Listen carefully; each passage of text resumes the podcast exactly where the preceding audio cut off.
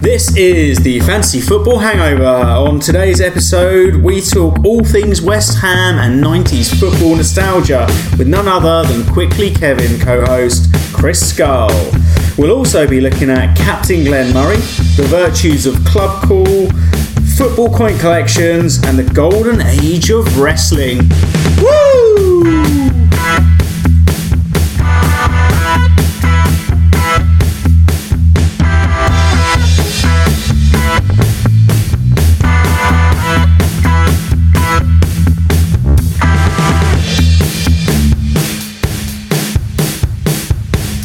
Right, welcome to Fantasy Football Hangover, Season 2, Episode 13. I'm joined by Will, as usual. Hello. And this week we have a very special guest. By day, he's a creative director and digital revolutionary, a man who describes his powers as transforming client problems and objectives into successful experience outcomes. I have no idea what that means, but it sounds impressive. By night, he's a 90s football aficionado, writer, long suffering follower of the Claret and Blues, and multiple award winning podcaster. Former co host of Knees Up Mother Brown, and founder and co host of Quickly Kevin Will He Score. We'd like to welcome Mr. Chris Skull. Welcome to the show. How you doing, mate? Very- Thank you for digging well. into my LinkedIn. I know, I know. That's- I didn't realise you were going to do that, that much research. Yeah, we're pretty thorough on the show, as you'll gather from previous episodes. It's so wa- like when someone reads out your own LinkedIn bio, you realise what a wanker you sound. Well, uh, Will and I both work in music. Oh, so really? we Okay. are You're surrounded by surrounded wankers. by them. Yeah, Um, Yeah, yeah, absolutely. And I think if you read our LinkedIn's, you'd probably have a similarly disconcerting experience. Yeah. oh yeah, too right. Oh, I'll, I'll do that tomorrow. I look forward to it. Yeah, yeah, yeah, yeah. Google the pair of us. Yeah. So how you doing? You well? Yeah, good man, good. Yeah, great to be here. Very excited. It's weird. Like I do a lot of interviewing. I don't often get interviewed myself. Yeah. It's a different. It's quite nice to turn up and not do any preparation. Oh, that's ah. good. Well, if you feel it's the- lagging, you know, you can just turn the tables Yeah, and start good. firing Yeah, questions yeah. at us. Yeah, all right. We'll see how we get on. Well, we're really we're delighted to have you on. It's uh, it's a real pleasure. We're both genuine fans of uh, Great. Quickly Kevin. Less so Knees Up Mother Brown, but I think I'll probably be a West Ham fan. Really, Not- so not- appreciate that. Yeah, not many people know about Knees Up Mother Brown. Yeah, Well, actually, It's like, a- it's it's like that's the small like well, that's the like the Joy division to New Order. Quickly, Kevin's New Oh, Order. nice. Yeah, Or sub sub to Doves, as we were talking about today. That sub sub became Doves. It's a weird, yeah, Yeah. a weird move there. Yeah. Yeah. But my, my weirdly, my brother and dad are both West Ham season ticket holders. We're sort of like from That family. My dad's uh, never in sport ever, ever, ever. Uh, and then I picked up Arsenal about seven or eight. My brother refused to support them because I did. Ended up supporting West Ham, and then when my dad turned, well, when, when you moved to the London Stadium, he just said, "Oh, do you want to get a season ticket?" And he did because it's like I think it's two. I think he pays two hundred fifty quid a year for the LAP one. Yeah. Now he goes every week. When I was Really? there the other day to, to Spurs, so they, That- um, that's like the opposite to most West Ham fans' experience. Yeah. Like most are turned away by the London Stadium. it, You're- yeah, yeah, you- your dad loves it. Yeah, yeah, yeah. He, he went. Obviously, Loves for Westfield. Just loves just love the shopping experience. Yeah, you get a good meal, Yeah, different yeah. every week, Yeah. couple of beers. It's Um, the pre-session Hackney Wick that I think is the what a lot of West Ham fans like now. It is actually great. Like I know, like the London Stadium obviously gets a lot of stick. Some of it, fair enough. But like, I think the pubs and the like the drinking establishments around Stratford are insane. Yeah. Like Hackney Wick is amazing. Yeah, down Yeah. Great and Bar Barge East as well. You've got the river, and then you know you've got like places like Tap East in Westfield itself. Yeah, Yeah. I, what I really want to happen is like to get a beer tent. I don't understand. There's, not, there's obviously a bit of land around the Olympic Stadium. There's, there's like a field where they do they do I don't know like school sports days in the summer or something. It's like you could put a beer tent up there yeah, yeah. and just like have a German kind of beer hall thing with an Oompa Loompa band on a match day. Yeah. it would be so good. that would be really, that's, this is the thing. I'm I'm willing to die on this hill trying to make Yeah, this yeah. happen. Set it up. I'm naming my Yeah. colours to this mast. And they've got this thing called the Heineken Bar, which is like a kind of little, right next to the stadium, like a, almost like a little club. And they have like sometimes player Q and A's and a DJ on there, and it's like it's great right outside the ground. So there are some parts of the London Stadium which are better than the Upton Park Yeah, experience. I've not been. I've not been to a West Ham game now. I've, I went during the Olympics, and I'm going to see the baseball there when it's on next year. Chicago Cubs, which will Yeah. Be, which will be good. But uh, yeah, the, I've I've done the I've done the pre beers. Yeah. not onto the match. Yeah, yeah. Um, so the, I think the pre-game drinking experience at most clubs is now a lot better than it used to be. I remember go, when I used to go to Orient much more often. There were like no decent pubs in, in Leyton, and now there's like actually good pubs and there's Yeah. a good experience Yeah. pre and post game. Arsenal's always been alright, hasn't it? Uh, well, I mean, it is because it's all residential around there, so you've got tons of pubs. Yeah. But um, like the in-game, well, the match day experience stuff has been pretty poor. But we have Camden Brewery now this season, Yeah. so the beer's quite nice. But yeah, I think just because you're in and there's so much close, it's, it's Yeah. all right Arsenal. There is there is a part of me that does miss the shithole pub. Oh yeah. Like the pubs around West Ham were so bad, Yeah. like sticky carpets, places like the Queen's, Duke of Edinburgh, I think, and the Central, like awful. But you'd never go. I'd never go into a pub like that, like Yeah. without West Ham, and now I don't have that experience in my you- life. um, do you reckon they've all closed down? I haven't I haven't gone back to West Ham since Yeah. we left. I can't bring myself to do it. No. I was chatting to Ray Stewart just to name drop so early into this podcast, who's our West Ham right back, and he said to me the other day that he he came to London. Uh, he was doing some media thing, and he came here the night before, and like midnight or something, went to Upton Park and just walked around the flats now of what used to be this kind of cathedral football, where he made his name. Yeah. And just walked around silently at night. This great player who played so many games for us, won the FA Cup, just walked around silently, and uh, I just haven't been back yet. man. Yeah. It's quite haunting. And no, it made me emotional when he was telling me about it. Like you think, God, he would he would walk around and people would walk past him, he wouldn't know who he was, and now it's just like a block of flats, and like Yeah. everything moves on. We know, but it's like that's his story, and this is that his that's our story. That's where it happened, and now And things it- have moved It was on. such a good ground as well. I, Yeah, I, the I went a lot. wicked. I went a lot to West Ham. Yeah. One of my best friends is a season ticket holder, and we've got a weird family connection as well to the to the Kearns family, which were Oh, really? yeah linked to West Ham for many years. And yeah, so I used to go a lot and uh, loved it there. It's great. Yeah. great atmosphere. And it- so close to the pitch. It was always so fun. Yeah. I think when I think of my favourite grounds in the country now, it's, it's places like Selhurst Park, which are just like weird stra- stands that are kind Mm. Yeah, of just yeah. put together at different eras, and like you walk through the kind of Sainsbury's car park to Yeah, get to the yeah, yeah. ground, and like the toilets are like a shed, and I like the fact it's unpolished. Yeah. Like when you go to the Emirates, as, as kind of impressive as it is, it is a bit kind of like bland. corporate, Yeah. yeah. yeah, It's all kind of it's very American, I guess, isn't it? It's all, all very modern. But maybe we just hark. I think part of it is like you just you're always harking back to your past, which is kind of like the beauty of quickly Kevin. Mm. But like, and I think a lot of the reason why people just hate the London Stadium and hate these new grounds is because we always we're just longing for how things were all Yeah. the time, even though it is Yeah. Emirates is objectively better than course, Highbury. Highbury, but like, but it's up. not it's not the same. And Yeah. um, yeah, I don't know. Just time moves on, doesn't it? That nostalgia is so powerful, isn't it? Because you I connect know. all those experiences to so many points of time and different memories, and you know, like the, the bagel stall at Highbury, or actually, I went to the Highbury. I mean, I've been a couple of times, but you can. It's the same. The flats are round it, and um, they've kept the two Art Deco stands, and the pitch remains in the middle as a kind of communal garden. Mm. But I, you can sneak in if the, someone's coming out. So sort of, I've done that once or twice. Oh, so you nice. kind Yeah. of just dip in and you stand on the pitch. Is and the look clock still there? Yeah, All right. which They've done nothing nice. like that at West Ham, from It's what I hear. They've just put the, yeah, they put tower blocks in the middle of the pitch. yeah, I, I don't, I don't know if I could face going back. It would be so weird to walk down those streets and then you where you expect to see the stand emerge behind a tower block for that not to be Yeah. there. Yeah. I just don't like. I just Yeah, don't. I don't have a reason to go yet, and I don't want to do it to myself. Yeah, it was uh, yeah Highbury sort of on the way to the Emirates. So you just take a little detour. But Highbury, they've kind of like they've paid homage to the old stadium. I don't think there's any of that. Yeah. Yeah, Upton Park. just get No. the flats up. Yeah, So speaking of nostalgia, tell us a little bit about um, how quickly Kevin came about. yeah. Oh man, I mean, the, the 90s is just yeah. Uh, joyous. I think we're all similar Yeah. age here, and it's such a Well, I think like amazing the, time. the story of Quickly Kevin probably really starts in the kind of the late nineties and two thousands. Like, I think the glory of it when I talk to people who listen to it is that they all had similar experiences to me. Like, we all laughed about the same stuff. Hmm. Like, this stuff was all kind of sitting within us. Like that, the, the actual bit of commentary, Quickly Kevin, will he score? Like my uni mate Mark, we used to laugh about this like all the time. Yeah, like, yeah. like,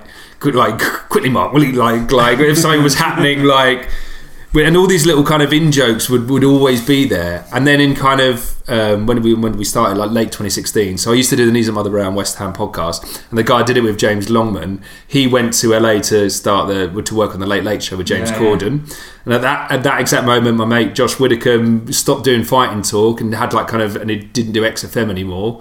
And then we were on holiday together, and I was like, "Look, I've got this idea about I want to do something about football, but old football, maybe the '90s, and just mm. pick up on all these weird little niche things we remember and kind of joke about. What do you think?" And he was like, "Yeah, we could do it." And we booked in two interviews with Matt and Paul Merson, I think it was, and Oh, Ellis yeah. James. So we recorded those three to kind of try it out. We were like, "This is great." This The is Merson gold. episode is just fantastic. Yeah. Yeah, and the Le Tissier. Well, I love the Le Tissier. I know, and we started it like so. The night before, we were like, "What do we want this to be?" And we we sat down the night before we did the Le Tissier episode, and like every interview should be like an interview that would you'd never heard heard them talk about Yeah. these things. Like, so we just went through, read loads of Le Tissier interviews, and we're like, "What are people not asking him Yeah, about?" yeah, yeah. So every interview would feel fresh and different, and like Right. you get kind of real insight. And I thought as well, like when when people interview Le Tissier, they just do the, the big the big stuff, like the kind of the big goals. And we were like, we don't want to ask about that. We don't want to ask yeah. him about the stuff that everyone would know about, like. What like the day after Ali Dia played, like the day before, like what was going on in the dressing room. There, that's the stuff I've never heard, and that I'm really interested in. And when we put this interview, we put the script together. We were like, I think this is really something here. I think like as, as a fan, because also I think a lot of like kind of football interviewing, they assume a lot of knowledge on your behalf, and they kind of like no one's like I we're so fascinated by, by the minutiae of what actually happens in these kind of situations and what actually you do in training and like the referee episode with Dermot Gallagher like what actually does a ref do Yeah. like I, I don't know like and that, all that kind of boring minutiae that other people Yeah, like skip across the week, what are they Yeah. up to and stuff like that. so yeah. we just kind of feast on that in Quickly Kevin when we first write those interview scripts, and like as we edited the first few together, and Michael didn't come on board until like we'd, we'd done three episodes, and then we were like, we need a kind of producer to kind of Yeah, tie yeah. this together, and he's exactly the right kind of person to come and like hold it all together like the glue. Yeah. And uh, he picked up was like, "This is brilliant," and then it just kind of took off. Yeah. Like every episode, even now, every episode we put out, we grow our audience. Like That's it's great. such word of mouth, and it's so much fun. Yeah. It's so effortless now. It's so I enjoy it so much, and Yeah. we've got such a rhythm. It's I think that love it. shines through so massively from all three Yeah. of you. Actually, it's just like such a genuine reverence for that like halcyon period. And and it's So also it's not just us it's like the audience because like it is like half the, the I'd say the majority of the show is the audience because those correspondents we Yeah. get the email like it's like we're, it's one big club and like people emailing in ideas and like con- contributing stuff like most of the features and things that we kind of run with has come from the audience and mm. come from emails and like I think they get what we're trying to do, like, and, and we really love, like, feast on what they're giving us. It's a great kind of reciprocal Yeah, yeah. relationship, and it is just fun. I love it so much. Really Such an honour. And the podcast medium really suits that, doesn't it? The fact you Yeah. actually have that like dedicated time and space to really extrapolate and go off piece and do kind of take it where you want it to go. Yeah, and it's really interesting. Like, if you look on kind of the sport charts whenever we're in there, it has like produced by, and you'll see a lot of them, like The Guardian or Five, like or BBC. You'll see it produced like this is self-produced. It's us Mm. Yeah, yeah, yeah. We make it all ourselves. Like nobody commissioned us or gave us permission to do this. It was all our own idea, which is like is fairly unique to have a podcast like that's essentially Yeah, independent. Yeah. to do so well, and Yeah, that is like I think that's obviously the down to the audience, audience uh, getting what, digging what we're doing. Yeah. Well, we're, that's what we're aspiring to. yeah, yeah, yeah, that's, there. that's next for We'll us, get isn't it? there. We'll get there. Um,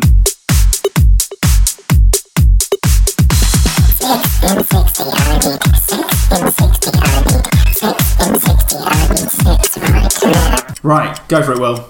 Right, I'll kick us off. James Tarkowski, highest scoring player of the last two weeks, and yet only owned by 2.3% of managers. At time of recording, he is 5 million. Uh, Burnley do have some tough fixtures though, so look out for that. And second, Andy Robertson. Liverpool's fixtures look brilliant. He seems to be getting more assists than Trent, so go for him. Chris. Go for it, Chris. Uh, I, Aubameyang because Arsenal are playing someone rubbish. Is it Norwich? And Yes. and Vardy because they're playing Everton, who are also rubbish.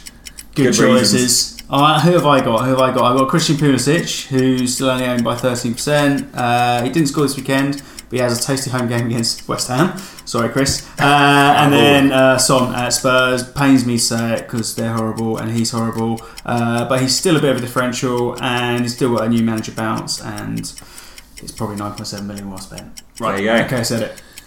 Well, well under the. So that's good. Yeah, made it Chris, well was, with. Chris was very to the point. Yeah, like well, it. this is the thing I've learned about fantasy football in the last week since you've been outing me as rubbish on Twitter is that it's about strikers and midfielders, right? It's about goals. It seems to be this season. Like last season, it was about the the wing backs, the full backs who were seemingly getting a load of assists and goals, Yeah. and actually that seems to be less th- so the Mm. case now. It's just about Leicester, isn't it, really? Yeah. This season. Is it? Tripling up on Leicester and Liverpool, Yeah. and yeah. and less clean sheets. There seems to be fewer clean sheets this season. Yeah, there were lots of defenders who scored big. Like Van Dijk scored loads last season, he's not. Then Liverpool just aren't keeping as many clean sheets, and he's not scoring as many. I So. think they've kept like one clean sheet in there or something. Is that it? Yeah. Go goals. It's about goals. yes, yeah, It's yeah, a- pick right. Goals, yeah, goals, yeah. goals, goals, goals. And then it's not for the last few seasons. It's been about having Salah, but now it's not necessarily about him. It's And about so you- Mane. uh, it's about Mane, and uh, it's still Vardy. But like, yeah, it's weird. It's a weird season this season. Yeah, it is, isn't it? It's hard to. Like, I think most people who picked a team at the start, which really looks like a million dollars, like right, Raheem Sterling, Mohamed Salah, Virgil van Dijk, just haven't really done it. No. You've been Um, talking for a, a minute on great players, and none of you have mentioned Glenn Murray, Ah, my captain. massive gap, Your massive captain. gap in knowledge. Why do you not know how good he is? Or Talk us through your decision to make him captain. Did you I- understand the process of captaincy, or you just I couldn't even tell you who's in my team now. I've like I have, as you've kind of suggested on this podcast, I'd kind of forgotten. I didn't. I don't remember making Glenn Murray my captain. Right. Uh, When I, when I think about, it, I d- actually I did have a look at the team. I remember thinking it's it's quite coloured by my experience as a West Ham fan. Yeah. And Glenn Murray always scores against us. Right. Like uh, the, my understanding of the Premier League is is very much viewed through the prism of being a West Ham fan. Yes. Like I lived that experience. And I, if we lose, I generally won't watch match of the day Right. unless there's a really exciting match. So I don't really have much of a knowledge of what happens outside that, Yeah. unless something really exciting. I know the main stories and the big narrative. Yeah, yeah, yeah. But really, the individuals, I only see them when they absolutely smash West Ham to bits. yes? So that's why Glenn Murray has found himself leading the line for me, and indeed finding the captaincy. Yeah, Yeah. I mean, it's Um, not really worked out, but you do. I tipped James Tarkowski this week. You have him. Yeah, because Yeah. he was cheap. I know, like I like I like him at Burnley. I like Burnley generally, and I like uh, they're very much the team West Ham could have been. Yeah, same, same kit. Same kit, and he he is fantastic. Like he's such a good player. He's, he's made it. He's, he's made it. Had played for England, hasn't he? Yes, Yeah, Yeah, yeah, yeah. got gaps, yeah. And I remember thinking he was really cheap.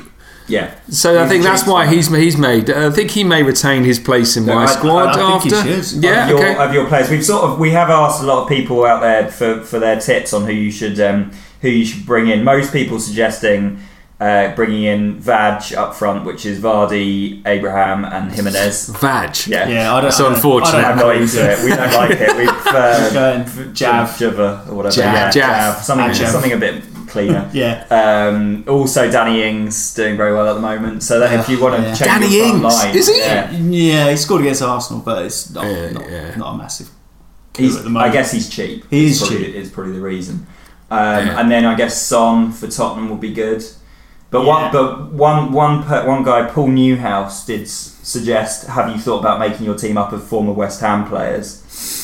Well, it's quite. Uh, West Ham are probably overrepresented in this team. Definitely. And, and uh, I know, but do you know why? My my, th- my thought process for Jack Wilshere was I knew he over the summer he'd been injured at the back end of last season. He spent the whole summer training, Yeah. and he came back. I don't know if you saw. He did play initially at the start of the season. He was ripped. He was enormous, and I was like, he's going to have a big year this year. And then inevitably he's done a Jack Wilshere and got injured, which Yeah. is really annoying. But I haven't took him out of my team, even though it potentially is quite a long term injury. I still believe in him. Yeah, yeah, you've got to keep faith. But then Antonio as well, and he did his confidence. hate. Antonio did his. But Antonio, you see Antonio like he came on against Spurs and was like our best player in that oh, second by half. He's far. been fantasy gold in previous He's seasons. amazing. Yeah, I, I'm he- a Forest fan, so I love Antonio because he had a great season. He's with us. enormous. He's, He's a amazing. unit. Yeah, Yeah. Um, I, in, I was down at Frank Lampard Senior's pub the other week, what, the, night. other weekend watching it, and there were quite a few West Ham fans in there doing the donkey, you know that Yeah, yeah, that celebration thing. he did when he scored against Yeah. Spurs last time it's a great celebration. Um, he's he's brilliant. Yeah. I, I love Antonio. He is. My, my only slight issue with him is he's, he's a he's a great. You know, he's not quite a winger or a striker, mm-hmm. and he's not quite an attacking midfielder. He doesn't really sit. So he's kind of good at all these positions, but no, there's no one where he's like brilliant. I think, and I know Pellegrini's kind of used him in the past, kind of off the bench, and that may be the best place for him. yeah, Well, he's he's quite an unfashionable footballer in Yeah, terms of. He- He'd been yeah. a great footballer in the nineties, right? Yeah. just Yeah. just power. He's power versatile. He's a bit of a patience. Niclas Alexandersson. Slaven Bilic used to play him at right back. Yeah. I think Yeah. Pellegrini might have done that a couple of times. Like he can basically play anywhere down that right hand side and indeed kind of up front. But he's, he's not. He doesn't massively nail any position. But Yeah. there are moments where he's insanely good, like against Spurs. Yeah, I I when he was at Forest, I always likened him to Marlon Harewood, who of course played at uh, West Ham as well. That's a good mate, Yeah. He, Yeah. he would look so good for moments and then fall over, or just Yeah, be he's like powerhouse. So, that kind of just not quite good enough, but still brilliant. But so close. Yeah, yeah, so yeah. close. But that's the kind of players we love at West Ham. Like Yeah. the players who are consistently good never lost. like but players like Antonio who can be frustratingly brilliant. They're the ones who like Di Canio. Like Di Canio, people go on about Di Canio, but he, he was great at Upton Park. There are no great clips of him scoring amazing goals away from home. Like temperamental, and that is what makes a great West Ham player. Is just a temperamental kind of genius. Yeah, yeah. Trevor Sinclair was similar as well. Yeah, he had some moments of unbelievable. absolute Yeah. legend. But Yeah. yeah. Oh, God. Well, speaking of West Ham, we've got um, we've got some questions for you in a in a lucky dip bag, Chris. So there's a few in there. There'll probably be a little bit of West Ham content. I should. It's I called should- five aside because there's five from each of us, but I don't think there's no there's no order to it. So No, just, and I think we just pick five and just see how we pick go. Yeah. Uh, worst player to ever play for West Oh, Ham. there we go. There's, there there's, um, there's a lot to choose Yeah, from here. yeah. How do you start? I think there was a player when we went down from the Championship in uh, went down from the Premier League in 2003, 03, 04. We had a left back called Wayne Quinn, who was who Oh, was actually Irish? was the yeah he may have been Northern Irish. I'm pretty sure it's called Wayne Quinn. He was the worst player. I've ever seen. Like it was insane how bad he was.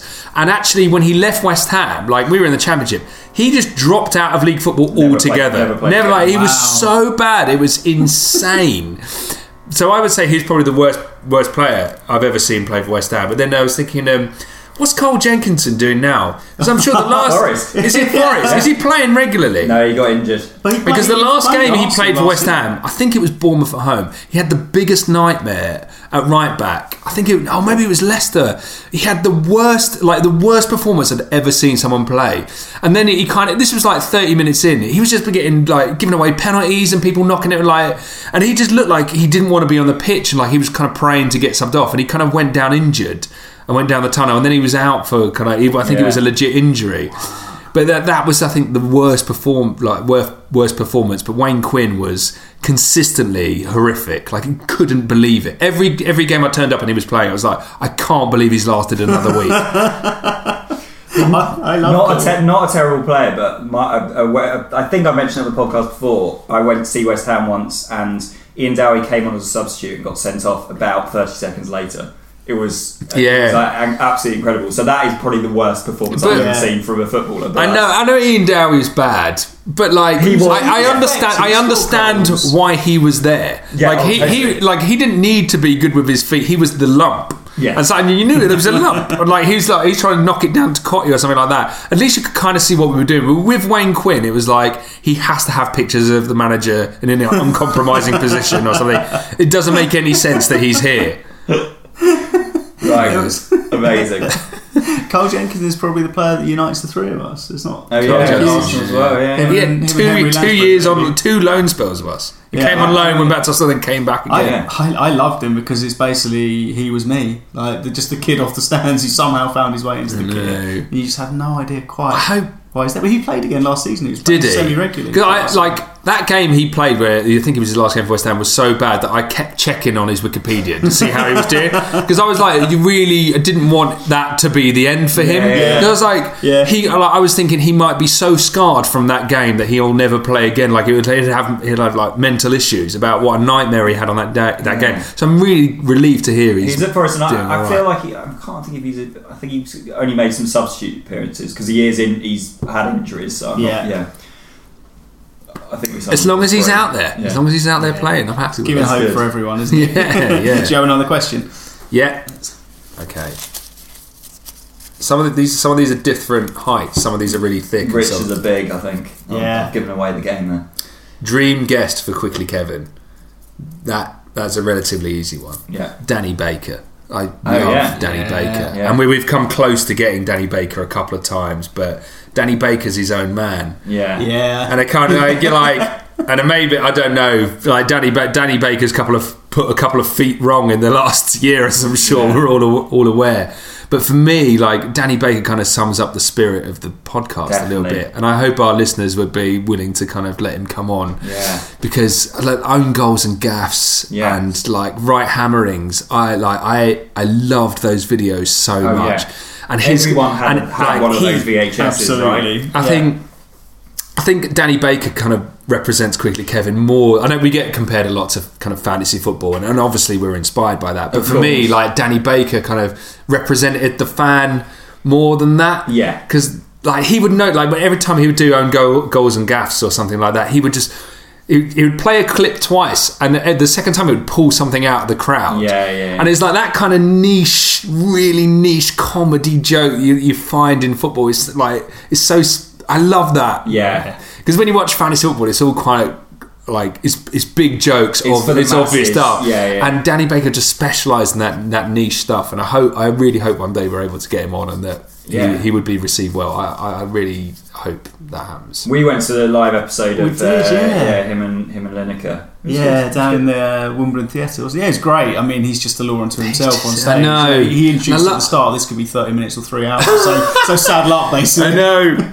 We like. We, I think we were dealing with like his handler, and it's and it's kind of like he. The, the response was like he wants to do it, but it's on his own terms. He's a bit Yeah. like Bob Dylan. He's kind of like the Bob Dylan of like he could do it or he could not do it. It just depends. Like if you get him in the right moment, it will happen. Yeah. Yeah, you could probably get six episodes out Yeah, of this quite yeah. happily and just cut it down. I went Yeah. to see Bob Dylan live once and he didn't say a single word for the entire show. He just sung. So hopefully he, he wouldn't Yeah, be Bob don't, Dylan you in that respect. that version of Danny Baker. Someone who's a bit like Bob, like something that nearly happened on Quickly Kevin. I think we may have talked about it on the podcast was when we finished recording an interview with Gary Neville. We did it in hotel football in Manchester, and I think it was the day of a United game. And as we finished the interview, Gary Neville went away. Like Gary Neville's handler came in and was like, "Cantona's here." Cantona's in reception, Wow. and we like Michael kind of run down, and we just like saw Cantona get out of reception and into the car. We were like, oh, ah. man, we were so close to getting Cantona, which is obviously like Danny Baker's a kind of a realistic dream. Yeah, yeah. But someone like Cantona would be ah, A next th- level. that- yeah. that's like a, a godlike figure. Amazing. Yeah, fantastic. yeah. One day. Another question. Yeah. Let's go for it. Have you ever fallen over trying to get Sir Trevor Brooking's autograph? Has someone fallen over trying to get Sir Yeah, Trevor this is, this is me. There's a story there. So I did a. I so I actually wrote this in to quickly Kevin. Oh, really? It never got read out. It's Oh, quite mate. Good, it's quite a good story. So I did when I was at school. We did this. I don't know what it what how it came about, but during the summer holidays, me and a few friends from school went to West Ham to wash the seats in the Bobby Moore stand for a charity thing called Wipe Out Poverty, Wash for Dosh. And it was like you would collect money for charity and clean the seats at West Ham for the day. I spent the entire day washing seats, aged like Why did they? eight. Why did the seats need to be washed? yeah. I never thought that was a thing. Unbelievable. Like, um, it was like so. I guess it was August, just before the season started, like getting everything prepared. Wow. just child labour basically. But at the end of it, so Trevor, well, I think he might not have been a knight by that point, Mm. but Trevor Brooking gave a little speech and thanked everyone. And then there was an opportunity to go and get like his autograph or whatever. And my best friend at the time, he was a massive West Ham fan, so I was like, right, I'm going to get his, my, his Mm. autograph for my friend. And so I like ran down to the bottom, and he was o- he was over the barriers, like over the sort of uh, um, advertising hoardings, and I was a bit overexcited and basically fell over the hoardings and got picked up by Trevor Brooking, and then he signed my autograph, and, and I sheepishly ran away. And every time I've ever seen him since, been mortified. But yeah, so uh, that's my Still got the wipe out. Have you still- have you still got the autograph? I gave it to my friend. He was not as grateful as I'd have hoped. to be Yeah. honest. Really? Yeah. You went through a lot to get that. I did. feel like that's yeah, got to be worth really something. more like really embarrassing in front of like s- like a load of kids. Horrible. That is- Everyone that is laughed. tricky. He Yeah. laughed, picked me up, probably ruffled me on the head. Yeah, Oh. Horrible. Never had a cringeworthy experience with Trevor Brooking. No, no, I've met Sir Sir Trevor loads of times actually because I, I, I do the match day announcing now at West Ham, and I used to do the lounges. So like, I've always I've been around Sir Trevor for quite a few years, but I've never had the kind of pangs of excitement for Sir Trevor because Right. he's not like if if I have, it's because of that brief period he had as caretaker manager yeah. where he nearly kept us up. yeah. But I never saw him playing. He's like. He's I don't know. I get far more excited excited by um, maybe like Billy Bonds because he had Yeah, that kind yeah, of yeah. he was the manager. And so I had a bit more of a connection to him, but so, so Trevor Brooking, for a large part of my West Ham supporting life, was like the co-commentator on BBC, Yeah. with a bit of a West Ham connection. Yeah, I think that's why I kind of was quite into him. I, I remembered him so well for that. But yeah, that caretaker spell, and then that awful period where that, that match where he was the only person on the board still in the um, when there were like all the protests going on Oh yeah, a couple of seasons ago, and he just stayed sat there. I was in the I was in the press box about yeah. I was about like three rows behind him when that kicked off. Yeah, but then the, I think I think if anything, him being there kind of diffused the protest. Yeah, I'm sure it would. Yeah. Like that scene with Del Boy in the uh, with the riots outside uh, Nelson Mandela House or whatever it is. Like yeah, so Trevor I think calmed the situation down Yeah. that day. That was probably the worst West Ham crisis since this one. So Yeah. that's uh, good times. How long ago was that? Was that two seasons ago? It was David Moyes. That was David Moyes, wasn't it? So. Mm. Yeah, not that long. He was in there before Pellegrini, so probably a couple of years, 18, Yeah. 18 months probably. Yeah. Do you have another one? Yeah. See what's. Oh, I want this in the thick bag? one. One of those is ridiculously thick. That means it's oh my god, it's over three lines. Which 90s football staple would you bring back? Nose plasters, lace up shirts, Lucozade water bottles, player managers, club call, or Corinthian figures? That's a lot of options. There's a lot of options there. Nose plasters I never really got. I've never worn. I'd like to wear one one day. Yeah. Have you ever I worn to one? wear Have Yeah, you? I've worn one What is it doing? playground. Is it pulling your nose up? They're not that tight. Yeah, So no. it's So it goes across for, there. It's supposed to keep your. It looks na- like it would compress your nose. It's supposed to keep them open. I noticed no effect whatsoever as a 14 year old running around Alexander Yeah. Wreck in Tolworth. Yeah, a guy at school used to wear them for effect. He thought it was like a cool pathetic. thing to wear. Do you remember there was like when Beckham was wearing the Alice band? I used to, when I was playing uh, Power League in Fairlop, and uh, there would be a guy wearing an Alice band every week. that was that's a fad that's coming Yeah, on. proper, Yeah. proper fan. It was sort of Karel Poborsky and then no Patrick Berger. Patrick Berger wore one. Doesn't didn't he, Cat, doesn't? Cantwell wear an Alice band these days? Yeah. Does he? Yeah, I think Yeah. he does. Are they coming yeah. back? Bringing it back. Yeah, Man. he does. He's got quite. He's got like luscious He does, curly doesn't look like a locks. footballer. Looks No. like uh, an elf from Lord of the Rings. He- I think he looks like he's in Game of Thrones. Yeah, there you Yeah. go. Fantasy, fantasy tip. Yeah, yeah, definitely. Lace up shirts are overrated. Aston, do you remember Aston Villa had? I think the most famous one for me is Aston Yeah, Villa in the yeah, first yeah. season, kind of Dalian Atkinson And one. there was that. Um, there was that green and yellow United. Yeah, one. United That was that third But, uh, away kit. the thing is about lace up shirts, just too much going on. Yeah. Yeah. Like, totally agree. yeah, why? Like, it's just another thing to grab you by. Or also just, just like smack you in the face as you're running around. Um, Lucozade water bottles. Like I'm, I'm fortunate enough to be pitch side on a Premier League pitch on occasion, and there's just other water bottles now. They're just like, and there- there's. I don't think the Lucozade branding made a difference to that. Player managers, however, and I know you talk Yes. about them on this podcast. I'd love them to come back, Yeah, but I, am not sure it'll happen now. I think I think the time has passed. I think it's a thing of the past, like smoking in Sad grounds. but true. Yeah. We, Yeah. We, we were saying earlier we did until we listened to quickly Kevin the new one. We didn't realise that um, Curbishley started as a co-player manager. Yeah, Yeah. It's a Is that- co-player joint. both Yeah, being mad. player managers. That's never happened. I'm sure But, uh, but when, when he talks about childhood, it was like it was such a farce. At the time, like, they were just like, they were trying to do things as cheaply as possible, and they were like, "Oh, well, you know, Well, we're going to play an manager that saves a, saves a salary somehow." yeah, we've got a situation at the top of our All Star League at the moment, which is that Jack Whitehall and his brother Barney are co-managing Yeah, I heard about that. their team. They are currently 1600th in the world. Really? which is pretty incredible. One thousand, I think it's 1673rd in the world. Is Jack into football? yeah, he's an Arsenal fan. Is he? Yeah. But is he? I mean, an Arsenal fan is almost a byword for not being into I mean, football. uh, yeah, Well, yeah. Uh, yeah. very true, very true. Yeah, I don't know. I I get the thing. Maybe it's all I mean, Barney. Maybe Barney's it's all his definitely brother. into it. Yeah. Yeah. Maybe, maybe Jack's was slightly. Is Barney? Is Barney his brother? Yeah. I'm, I, yeah. I don't know. Yeah. Is his, Barney's his writer as well, isn't it?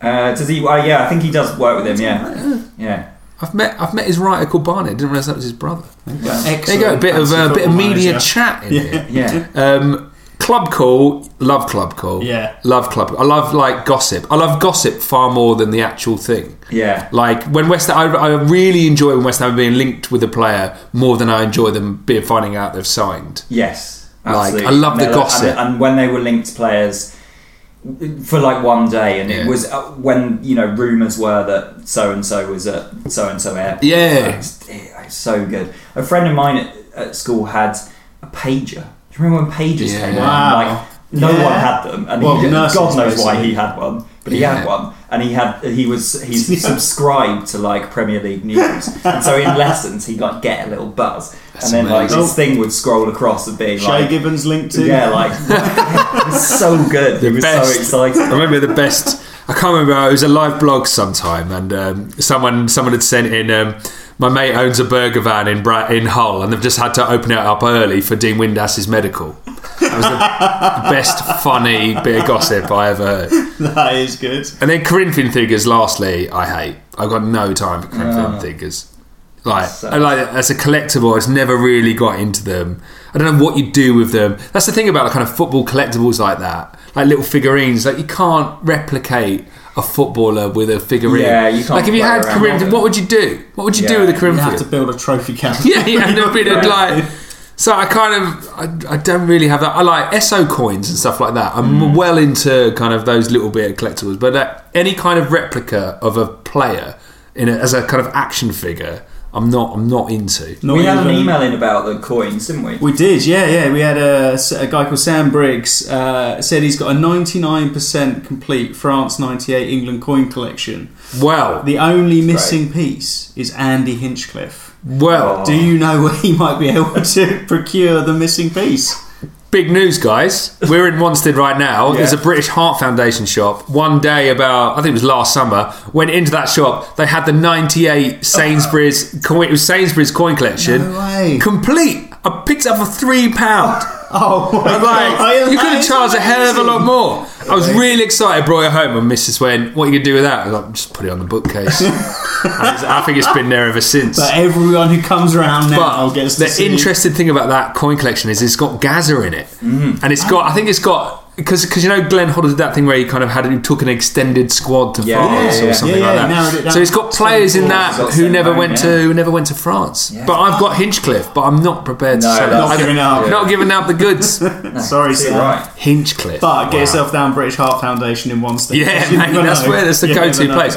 Uh, I want a uh, club call. I'd bring back club call. Club call's the one. Yeah, definitely. I, I agree with that. That's, Yeah. But with that, that- I'm Yeah. quickly, Kevin. We're talking about like bringing something, but like doing something like that to bring it back. Maybe we could have a kind of club call. Maybe that would be. The Yeah. Maybe we could actually bring it back. If you could get, yeah, you just need a fan from every club, like a really nerdy, geeky fan from every club, Yeah. just at the end, and, and just their WhatsApp, maybe. Yeah. To just get WhatsApp. Yeah, yeah, just, just the feed. Yeah. It's kind of what the Athletic have done, isn't it? Pretty much. Yeah, they just, yeah, they have. Get inside of every club. Yeah, good times. Yeah. How many questions? Do I need one more question? Is that Yeah, how many have you answered? I then? think Four, I think. four, yeah. Let's Okay, do, the, one do the last One more. one. Go for a thin one. Worst ever football haircut. Uh, I don't know if you remember, but Joe Cole had a red J put into his head, and that was Oh, the summer across- before, yeah, across across his head. part. The season before, like the summer before the season we went down. Yeah. Was that responsible? I think I don't know. factor. Uh, and people sort of like whenever this comes up, like people going on about Beckham's, but I think every haircut Beckham has had has been outstanding. Even the mohawk. At the time, I think they were good, but I, looking back, the, I think the dreads were a mistake. Oh, was it dreads? cornrows. Oh, was that Yeah, the cornrows? cornrows. No, I didn't mind the cornrows good. I didn't mind that. I tell you, no, do you remember Gazza had like dreads? I think it was, uh, it was like, like kind of November after Euro '96. Gazza got dreads. I remember. Like, Ga- and that was horrific. like, that was bad. But I don't think Beckham could ever be accused of having a bad haircut. Yeah, Those guys it's- with dreads. That head can wear anything. Yeah. Yeah, it's true. It's true. Do you remember the best one? Remember the Romanian team? Was it Oh, '98 when they yeah, dyed their hair blonde? Slightly Yeah. off bleach. Great. Yeah. That was Yeah. great. That, That was, was it. good. Real kind of team bonding. Why haven't other teams done that? All done a haircut. Yeah. Like, all shave their heads or like. I'm surprised that happens, hasn't happened more often. Yeah, especially when and all do it one colour, like if they Yeah. were, you know, Denmark going all red or something Yeah, like yeah, that. yeah, yeah. That's the only time I can recall seeing it. Ha- Javier Margas was a Chilean defender for us in the 90s. He dyed Yeah. his hair claret and blue Oh. after he was alleged to have wanted, wanted a transfer. So he like to, Oh, that cute. as a statement of intent, dyed his hair claret and blue. They go, look, I'm here for at least another two haircuts. That's a great and then, way it, to- and then I think he, le- he left anyway. Yeah. yeah, yeah, yeah. It Good was way buy a bit of currency with the fans. isn't yeah. yeah. One thing I noticed um, this week that you guys did, I saw the Leddersford Town kit Yeah, has man. been released. Leddersford. that is amazing. So- People love that kit. Like we were like we were like we wanted to do a bit of a shop and sell some stuff, um, and we were like, what kind of niche, weird little thing could we say? And like it was Michael's idea to come up with a Letters for Town kit and put it together. And I was like, that's great. And people love it. Like he tweeted a picture of it, and people lost their minds. So yeah, quicklykevin.com forward slash shop. Get involved, Yeah, get man. involved. I'm getting Cabral on the back number five. But I'm not going to get number five. Like, what's Michael's weird thing about uh, squad numbers? Like, he thinks that the substitute central defender should be like 14. Or like, Yeah. I can't believe he's like we talk about it. He's down on this hill. Number six. He's so like what a peculiar thing. It's so weird. I couldn't. I couldn't get my head around that. 'Cause he, Yeah. oh, was it a goalkeeper as well that he got wrong? He thinks goalkeepers, sub goalkeepers should be 16? 12 or something, isn't Yeah. it? Oh, it's just Always bizarre. thirteen. And then I think there was a twenty-six. He was saying as Yeah. well. Oh yeah. it was- I think of, of all the things we've ever talked about, this particular thing Michael has said has got the most abuse. Apart from like, and then given how many questions he's got wrong on quizzes, like that's this going is up. this is the thing that people have drawn the line with. So I'm really and I'm really pleased. He deserves it. It's insane. Yeah. there was another thing I noticed though when you guys had Dara on. Um, you were talking about Jack Charlton and the checks in uh, Yeah. the you know the kind of. So this was Jack Charlton during the World Cup um, would pay for his drinks in, In Ireland checks, yeah. with a check, knowing the the barman would never cash it. There was something that just cropped up. I don't know if you follow Bands FC at all. They're, um, Yeah, they do the, The football. as- yeah, yeah, foot bands as bands Football with crest. football crests. Yeah, yeah. They're brilliant. They just tweeted something the other day that um, on the 7th of June, my birthday, 2009, uh, Oasis played Heaton Park and there were technical difficulties.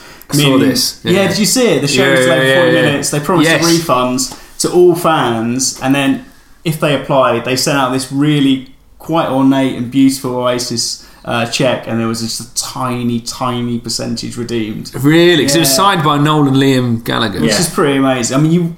I guess for your sake of your whatever, I should probably put it out how much it was, but um, for the sake of your like 15, 20 quid, it's like. Yeah, but this is Would the you ni- cash this is it? the nineties. That's that's about thirty grand. Now. Oh yeah, no. Do you know what? Thirty-eight pounds thirty. really, in the nineties, Yeah. mate, that's a hundred quid, Yeah, surely. That's a big ticket, isn't it? yeah. um, that's a funny, I liked that. Yeah, yeah. yeah. So I just saw it souvenir just after checks. listening. Yeah, It's a bit of a fallacy about Jack Charlton. Though, Yeah, it? Because it's it made me a bit sad. Slightly. it's about made me a bit sad because it's always like I think the thing about the nineties and like looking back is like the legend is always better. Yeah. and unless you don't want to know, Yeah. like I've heard this, and I just want you, I don't I don't want you to tell me it's not true that Jack Charlton didn't pay with checks.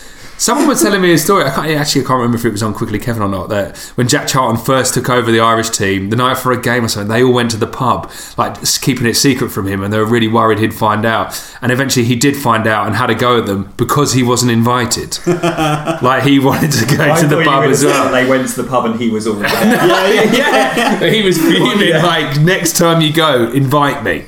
Like I'm not like uh, we're all here trying to have a laugh. I love that. Uh, that better be true. That would be great. Yeah, don't let's not find out. Let's Yeah. just believe it. so last week we talked about um, hobbies. Like so footballers' hobbies, which were um, we had sort of Pirlo. Pirlo makes wine. Yeah, that was a good one, wasn't it? Um, Nobby Ax- Solano plays trumpet. What is Axel T- Zandano? Twin Twiniski. Yeah, at United he holds the world record for Hungry Hungry Hippos. Most Does he? most uh, balls Yeah, most balls collected caught in in a a certain amount of minute time. or ninety seconds. Yeah. Um, so I don't know if Hasn't you know made this, first but team yet. Jody Craddock, remember him? from, Yeah, uh, God. Wolves. What else? Where Was he else? Chelsea at Sun- one Sunderland. Chelsea, yeah, He's left back, wasn't he? yeah, definitely at Chelsea, yeah. So he um, is now an artist. So he was quite a keen artist apparently when he was a footballer, and uh, I've got a couple of his his brick paintings here. Um, he's actually been commissioned by John Terry to make uh, to make something, but um, these these are two of his. What would John Terry commission an artist to paint? A picture of John Terry. Of Terry. course he would. Yeah. That's a terrible. I've seen that picture of John Terry before and thought it was awful. Looks really childlike, doesn't he? And then the, the other one is a, a, a sort of a macro shot of some cele- uh, Sweets. some celebrations.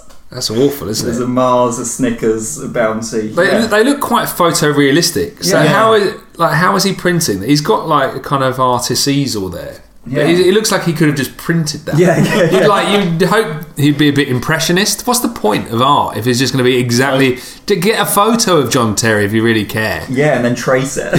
Trace it. Come on, Jody, step it up. So yeah, Jody Craddock. And then uh, another thing. So we talked. Yeah, talked about football world records, and uh, I wanted to know if any other footballers have world records, but not related to football because that's obvious and boring. Um, I didn't realise. So Tim from Yeovil.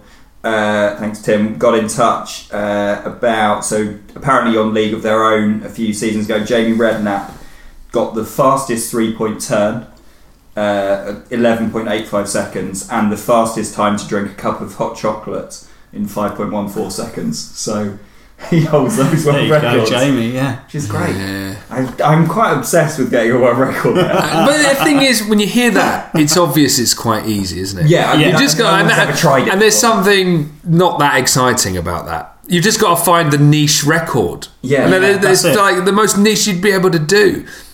And also, a cup of hot chocolate in 5.14 seconds sounds quite dangerous. So Yeah. I'm reckoning I don't think it was that hot. No, tepid chocolate. Yeah. I think. I think what needs to happen with the Guinness World Book of Records is like just define the world records. There needs to be like, can we just cap it at three hundreds? Yeah. like, like, and it should be stuff like longest fingernails and stuff Yes. like that. They were, Yeah. they were the records That I was was the really one- into. Not the like 90s. something, not something I could turn up and do. Yeah, it has exactly. to. That's the rule for a world record. I agree. I remember like having one in '93 or something, and it was it was toenails. It Yeah, was toenail, like hair. yeah, yeah, It yeah. was So shortest, shortest man, hi- yeah, all of that. tallest man, proper. fattest. There's They like still- you have to work for those. Yeah, it's something, Yeah. something I couldn't do. yeah. It's decades of decades of work, isn't it? The fingernails still in Guinness World Book of Records 2018. Is what? Fingernails. Yeah, I can remember because I Everywhere. went. eh, My thing was that Christmas. Every Christmas Eve, I would be allowed to open a Guinness, the Guinness World Records. Oh, So nice. And I would like the fingernails is one that really sticks in my mind because they always have a picture. Oh, and then, like, even now, I go, I think it's so impractical. Oh yeah. yeah. Like they curl round as well. It's, it's bizarre. It's They just can't meant to their, have- their hand up. but at It what was point? often like a, a woman out in sort of somewhere far and beyond, wasn't it? And you were just like, what are they doing Yeah. with their life? Who's Yeah. Looking after them and, in this respect? and at what stage do you go? I'm going to go for the record. Yeah. Like, I mean, oh, it's been three weeks. yeah, I'm coming for a while. Maybe I'll just I've got another in ten years' what? time. Ten years of inconvenience, and what do they do at night? They're so long and like four foot. What Yeah. does she do at night? And imagine like you're essentially rate of one of them disabling yourself. one of them breaking, and you'd be like, oh, Oh, that was a waste of time. Yeah, also, imagine oh. catching one and like, Ah. oh, like pull it, you pull your fingernail off. yeah. Good lot, time. A lot of calcium got to go into that as well. You've got to really probably Four pints of milk Yeah. a day. do a lot of vitamin D and calcium. yeah, absolutely. Just constant broccoli and, and milk. The perfect diet. the Guinness World Yeah. Record diet. You're feeling relaxed. Your wife, not fiance, is asleep. What will you do at this time? Time, time, time, time. Dream time.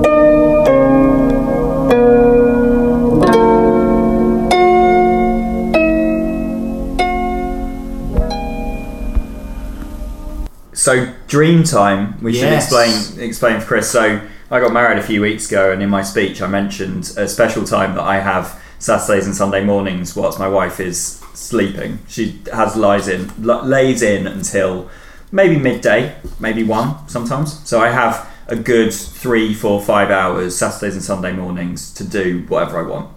So, So I brew beer, I clean the house, I watch films, and I think I'd worked out that from when we got engaged to when we got married, I'd watched about 100 films and 300 hours of TV during that time. How long's dream time? How many hours? Like three, four hours both Okay. Saturdays and Sundays, Yeah, so it's yeah. like eight hours a weekend. So it's a good period of time. Um, this weekend, Natalie was away the entire weekend, so it was an entire weekend of dream time Oh wow, 48 hours of drink time. and a few of my friends and I, my closest friends I've known since I was about eleven, maybe sometimes seven, sometimes seven, some of them seven, and we grew up obviously in the nineties watching wrestling.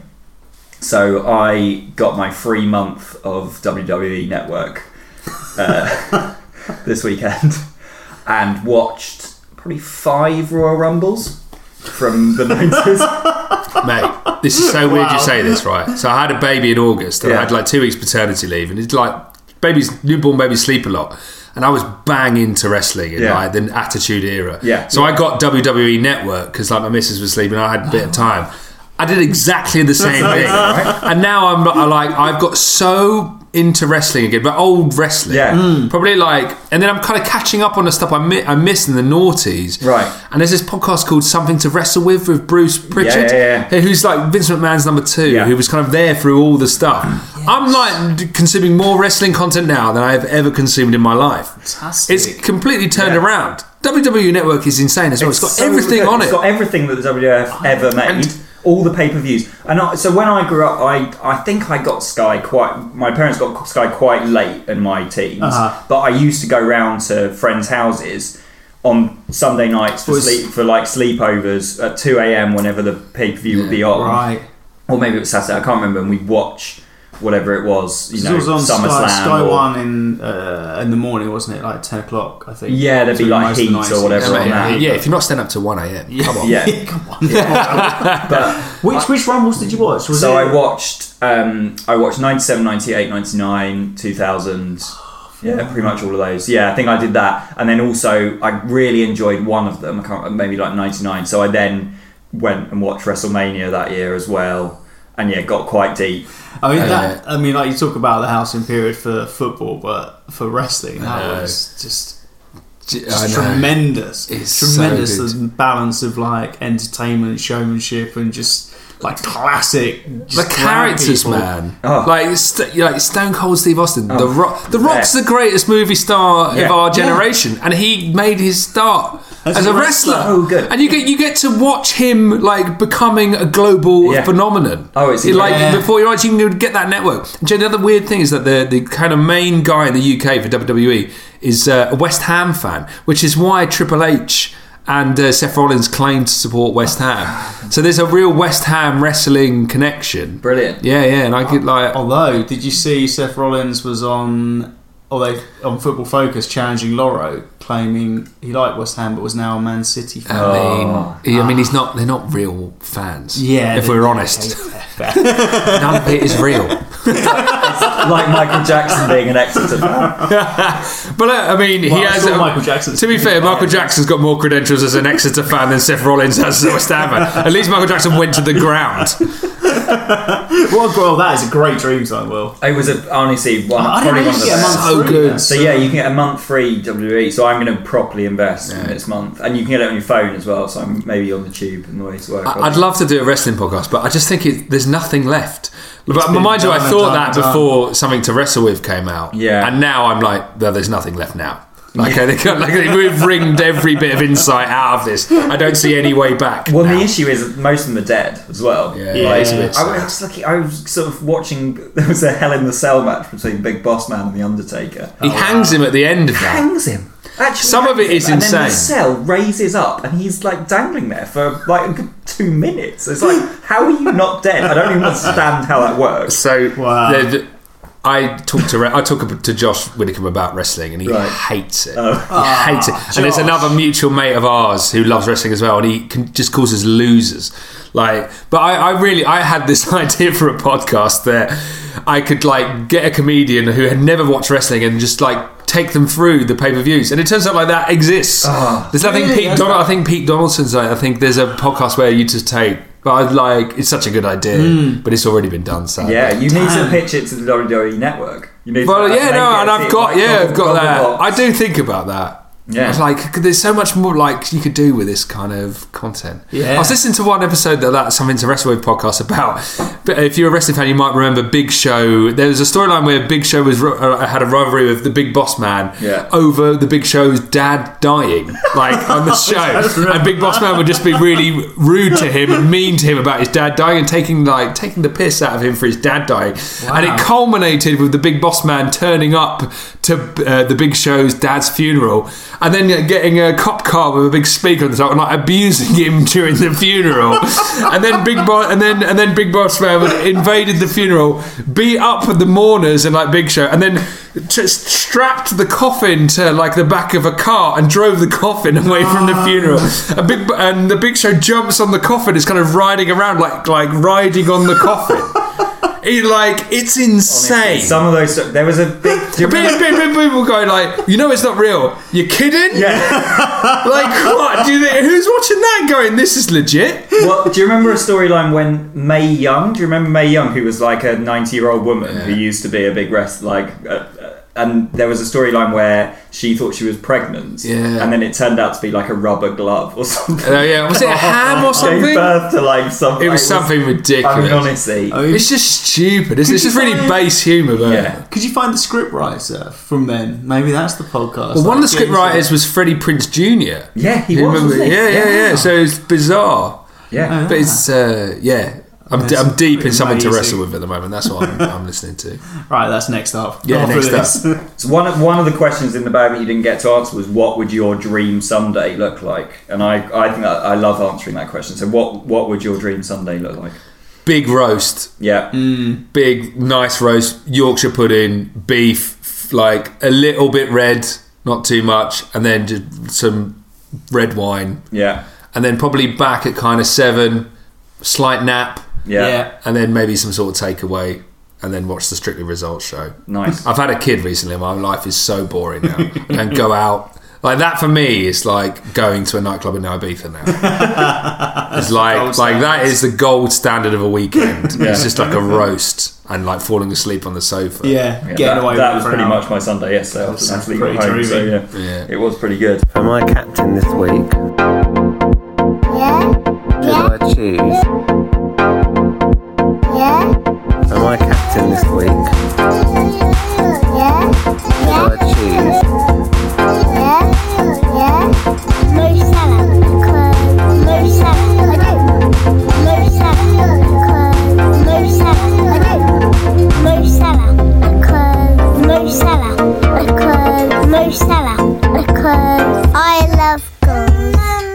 So we should catch up with our Toddlers. toddlers. Yeah. So we Yeah. do we did toddler captain tips where we get children to choose uh, captains for the next game week.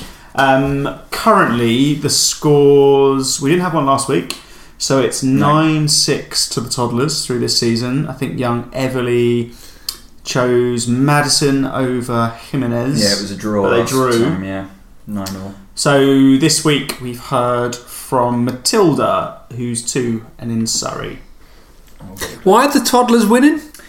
Is it freak? Is it that, or do we really? Does no one know Basically- anything about football anymore? Yeah, basically, It's all a game chance. it's complete chance and Doesn't that undermine the notion of fantasy football? Totally. Completely. Yeah, it completely goes with everything I always think, which is you should trust your. What did I say? You're Oh, it's the youngest uh, person you know. Yeah, like um, the least base of knowledge you can get your hands on. nostalgia Hey. over uh, over reason. Nostalgia over reason. Yeah. Yeah, Yeah. Just it. go with just go with what See, you like. I mean, we know that I'm bottom of the league at the moment. I think this just proves that fantasy football is a folly. yeah, yeah, Like it's just a game of chance, isn't it? Yeah, totally.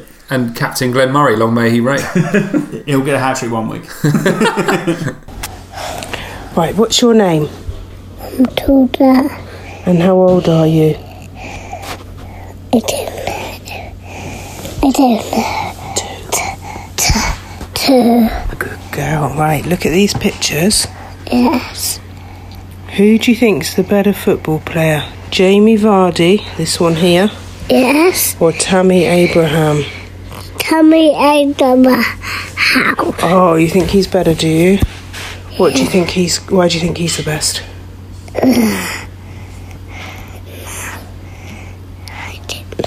You don't know. That's all right. Is she possessed? so it. That is I think weird. the attention might be slightly elsewhere. Yeah. Maybe a toddler captain tip don't under know. duress. I think. Absolutely. Distur- that's one of the most disturbing topics conversations we've ever heard. But thank you, Matilda. Yeah, thanks very much. for writing in. She's t- Eyes rolling back into the head. You doesn't know how old she is. She's 4,000 years old. Oh, we're all Tammy gonna get Abraham, good cursed. choice. Good choice. Yeah, fair. I mean, I would, I would say You go Vardy, Vardy. but it was based on a picture, so Well, we did establish that actually kids seem to really hate pictures of Jamie Vardy, and we think it's because he's got such sharp, spiky, aggressive he is, features. He's yeah. not very. Yeah. He's Not kind of like kid-friendly. he is the footballer that represents the UK garage scene the most. He really do- like he doesn't. He feels like he's like he should have been ten years ago. Yeah. like at the height of So Solid crew, that was that should have been Jamie Vardy's era. It's a bit harder, like like with the nineties. That's quite easy to define, but I think the noughties, it like Jamie Vardy. The people will say Jamie Vardy was a noughties player. Yeah, very much so. Definitely kind of likes a night out. I mean, we know He would drive an Audi TT. Oh, like yeah. hundred percent. First paycheck. Yeah, yeah, first paycheck. He would holiday in Ayia Napa every year. He's the one. Whenever we ask anyone if they want who they would go out with for a drink in the current Premier League era, He they comes always say David Vardy. Everyone always says it. Nah, I think he'd be quite boring, wouldn't he? Like he'd be like a Wetherspoons or He'd be like O'Neill's in laces. yeah, it'd be just. you you know what that night out would be like. I don't know if you'd want it. No. Yeah, season I think like you'd want like Balotelli, like something something really exciting that you might you might get arrested. Like if you got arrested on, on a night out with Jeremy Vardy, it would be a punch up You'd in, definitely in be a town. punch up. Yeah, Yeah. hundred percent. Yeah, I think it's just because he, Whereas, like, like- he can handle his drink. Balotelli, you'd get you'd letting off fireworks in the club or something like yeah, that. yeah, yeah. That's more of a story. in his toilet. Yeah, God, he's obsessed with fireworks. Loves them. He loves them Yeah. massively. Uh, all that's really left to do, Chris, is to have a little look forward to game week 14. Yeah. I don't know if. Um, Yeah. West Ham away at Chelsea. Oh, fun, that's, yeah, that doesn't feel like a fun one, does it? I don't know, but do you know what? The thing about West supporting West Ham is like we're completely written off here, and they're the games we win.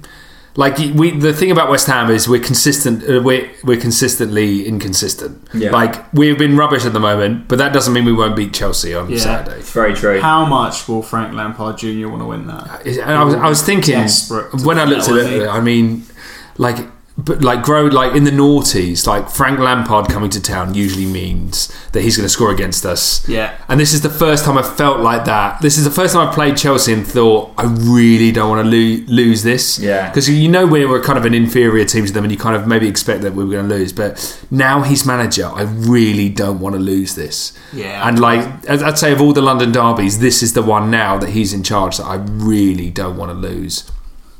I like the f- fact he took so much enjoyment from scoring against us and beating us Yeah. makes this so much more spicy. Yeah, and it didn't matter how many times he did it, he loved it every time, Did it didn't he? every time. Did it every time, except for that one occasion. I think it was two, when we got relegated in uh, 2003. We played them in the League Cup, and he missed the penalty Yeah. in front of the West Ham fans. that was the highlight of the West Ham Frank Lampard Chelsea relationship for me. Any fixtures you got your eye on, Will? I think you're Um, kind of. well, I mean, got, uh, we've said it already, but Liverpool, Brighton, you've got to kind of triple up on Liverpool there. I think, although I can't see them keeping a clean sheet because Glenn Murray's probably going to Yeah, yeah, bang in Captain- hat Captain Glenn Murray to Bang you. at least one in. yeah, and then uh, Burnley Palace. I feel like Palace are doing pretty badly at the moment, and could I Yeah. don't know, interesting one there. Spurs Bournemouth under Mourinho. I'm, I'm I'm looking at bringing in Son. I haven't decided yet, but he's Yeah, I in. can't. I have a thing where I can't bring any Spurs players into my team. 'cause, yeah, uh, me too. Just I can't bet on Spurs. I can't put any Spurs players on the team. no, nothing to give them centre stage. And now Mourinho's there. it's Oh, ah, it's just Like like Darth Vader in charge like, of what, It's Spurs. Darth Vader and the Emperor Palpatine Yeah, combined, isn't it? It's all They're the evil in the galaxy combined. But I think I think the Oh. scene is set for him to combust, I hope and so. I think Spurs to combust as well. I think it's. I, I think it's going to be great. Everything's Yeah, I th- it's going to be entertaining. That's for sure. It they will. know what they're doing with it because they're filming the Amazon, the latest Amazon All or Nothing series. Heard aren't they? Yeah, yeah. Heard that. So that is I, I going got to a theory that Daniel Levy partly thought actually the opportunity of Mourinho is so box office. It's just going to drive. It's a very investment. cynical view, but it's I mean, Spurs have fit. always had delusions of grandeur, Always. and to that, and like, and for them, Mourinho's a celebrity and a big name, and that they think that he kind of he is the kind of caliber of manager they deserve. And in a way, they're right because this is late era Mourinho, and he's Yeah. awful. Yeah, Yeah. yeah. And he's like on the downward toxic. curve. I think if you hate Spurs as I do, this is a mm-hmm. great time. It's I was. I sincerely hope you're right. I sincerely hope you're right. It's Of so, course it's, it's so funny because so, fine. so many of my friends support Spurs, my dad supports Spurs, and so growing up I've always hated Spurs. But then over the last few years under Poch, I was like growing to like them, and now hate them again. You can go it's great. straight Like, up like now I'm like yes, Pure Mourinho. unadulterated hatred. perfect. Yeah, yeah. Did you see the message that Poch left on the notice board the dressing room? It didn't. No. I, I. It didn't make sense. I don't know. Maybe it? your listeners. It like it said. It didn't structurally make sense. I couldn't even tell you. But I think he'd used the word can't. Oh, I, oh, we can't. We can't say goodbye, or, or we, we can't to say goodbye. We can't to say goodbye. Like, should it mean we came to say goodbye?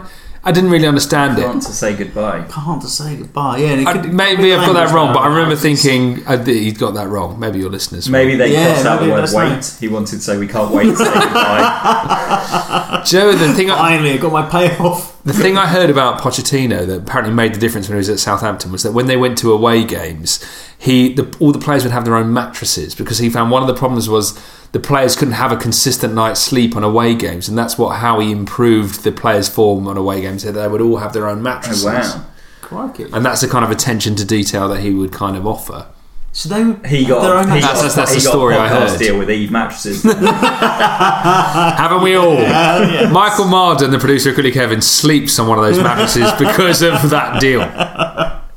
True story. Michael Martin. Yeah. That's a genuine endorsement when they sponsor us. We're, we're here We- and we don't sleep very well. By the yeah, way. we, we've just had free beer. That's we'll take a mattress. Oh, I think that's probably about it for this week. Um, thank you so much for joining us, Chris. It's been a. Thanks, real, man. real joy to have you on. Good chat. Yeah, thank you for having me. Are we going to sort out this fantasy football team? We'll sort it off off air. 'cause All right, great. Yeah, Yeah, it's a bit dry good. Yeah, yeah, yeah. No, yeah, let's do it. We'll get Yeah. into that. So thanks again for coming on. Um, thank you everyone for listening, and uh, we'll be back again next week. Yeah. Cheers. Bye-bye. Bye.